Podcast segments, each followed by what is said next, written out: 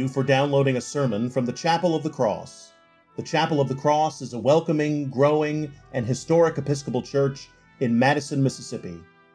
I invite you to join us for worship on Sundays at 8 a.m., 10 a.m., and 5 p.m., with church school for all ages at 9 a.m. Please also connect with us online at chapelofthecrossms.org. I hope this sermon enriches your walk with Christ.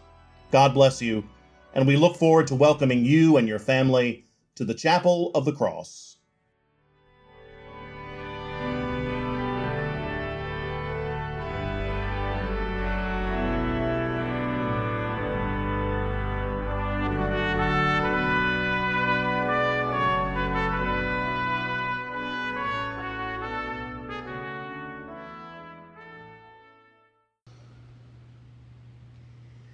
Holy and loving God, write a message on our hearts. Bless us, direct us, and send us out living letters of the word.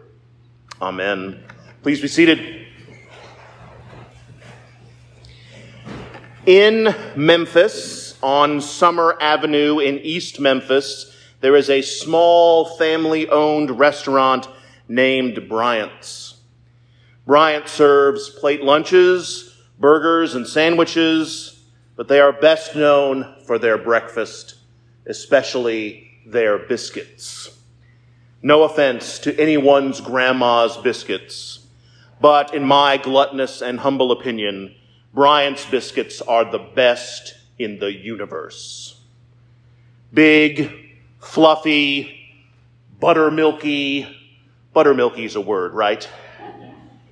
And there are a myriad of options of what you can enjoy between the two halves of your biscuit.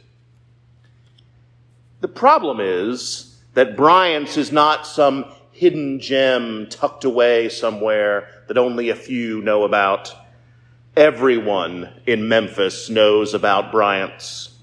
The line often wraps around the inside of the restaurant and the outside of the building. But the folks running the register and the flat top are pros and the line moves fast. And the line is my second favorite thing about Bryant's. For the line is a cross section of a crazy city. Everyone is in that line. Construction workers in hard hats, doctors in scrubs, politicians in suits, priests in collars, families of every size, color, and origin. Everyone waits their turn together, like worshippers gathered for a glorious Southern Eucharist. This Sunday, as we do every year at the Chapel of the Cross, we remember a particular feast of the Episcopal Church, the feast of Constance and her companions. The Episcopal Church has this big, thick book called A Great Cloud of Witnesses and it catalogs the many feasts and remembrances that we celebrate throughout the year. Some we inherited from the Roman Church, like Holy Cross Day, another feast we keep here at the chapel. And some were added later, remembrances of the writer C.S. Lewis, the traveling preacher Sojourner Truth, or David Pendleton Oakerhater, a priest and missionary to the Cheyenne people of Oklahoma. But on September 9th, the church remembers Constance and her companions, also known as the Martyrs of Memphis. During the yellow fever epidemic of 1878, while most were fleeing the city, Constance and her companions stayed and cared for the sick. And the reason we keep Constance's feast here at the chapel is that one of the aforementioned companions, a Reverend Charles Parson served here and was married to Margaret Britton. In fact, our chapter of the Daughters of the King, an order of women who dedicate their life to prayer and service, is named for Constance. I thought a lot about Constance this week, not only in preparation for this sermon, but because others were martyred in Memphis this past week. four on a Wednesday, four on Wednesday in a crime spree that spanned the whole region and caused the entire city to go into lockdown. A trauma for the entire citizenry, to be sure. And another on Tuesday, a junior kindergarten teacher at St. Mary's Episcopal School. Her name was Eliza. And St. Mary's was the same school that my beloved Anna went to junior kindergarten.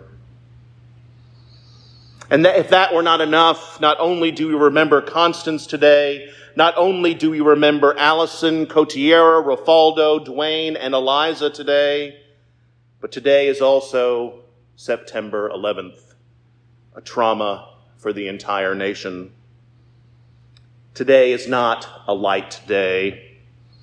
If you are visiting with us this evening, I am usually a whole lot more fun. I'm practically a clown. Ask anyone around you. A colleague and an acquaintance of mine, the Reverend Janet Vincent, was a chaplain on Ground Zero.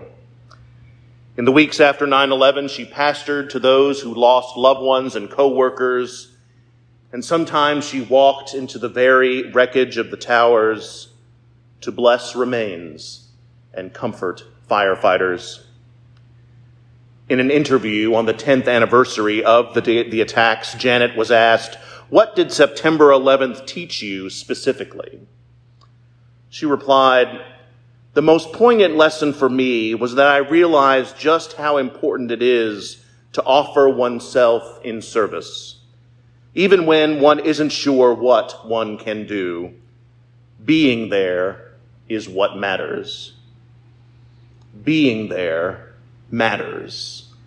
This is what Constance and her companions did. They were not doctors or nurses. There was no cure for yellow fever, but they were there, offering comfort and company to the suffering and the dying. And this is what thousands of runners did on Friday. Eliza, the mother and teacher who was lost last week, was also an avid runner, and she was abducted while on an early morning run. So thousands of Memphians, most of which had never met this person, finished her run. And they finished it together.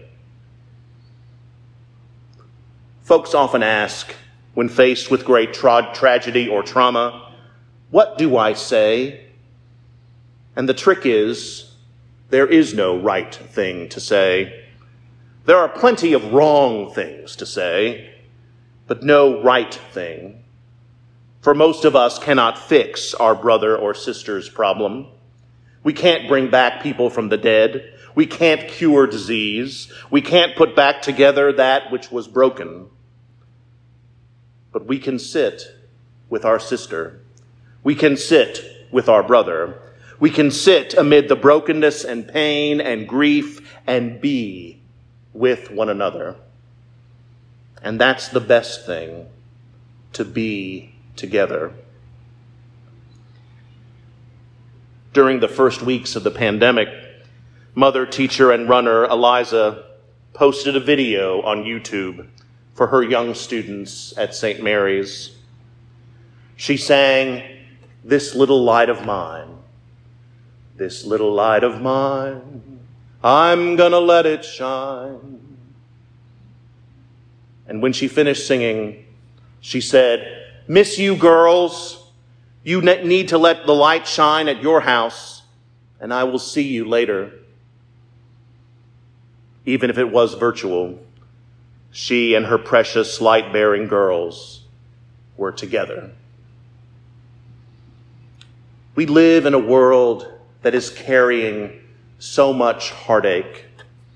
From Memphis to the Ukraine, from Jackson to Buckingham Palace. But what is good in all that? What is healing in all that? What is light in all that? What is peace in all that? What is resurrection in all that? Is that we face it together. And when we face it together, we are the body of Christ. Amen.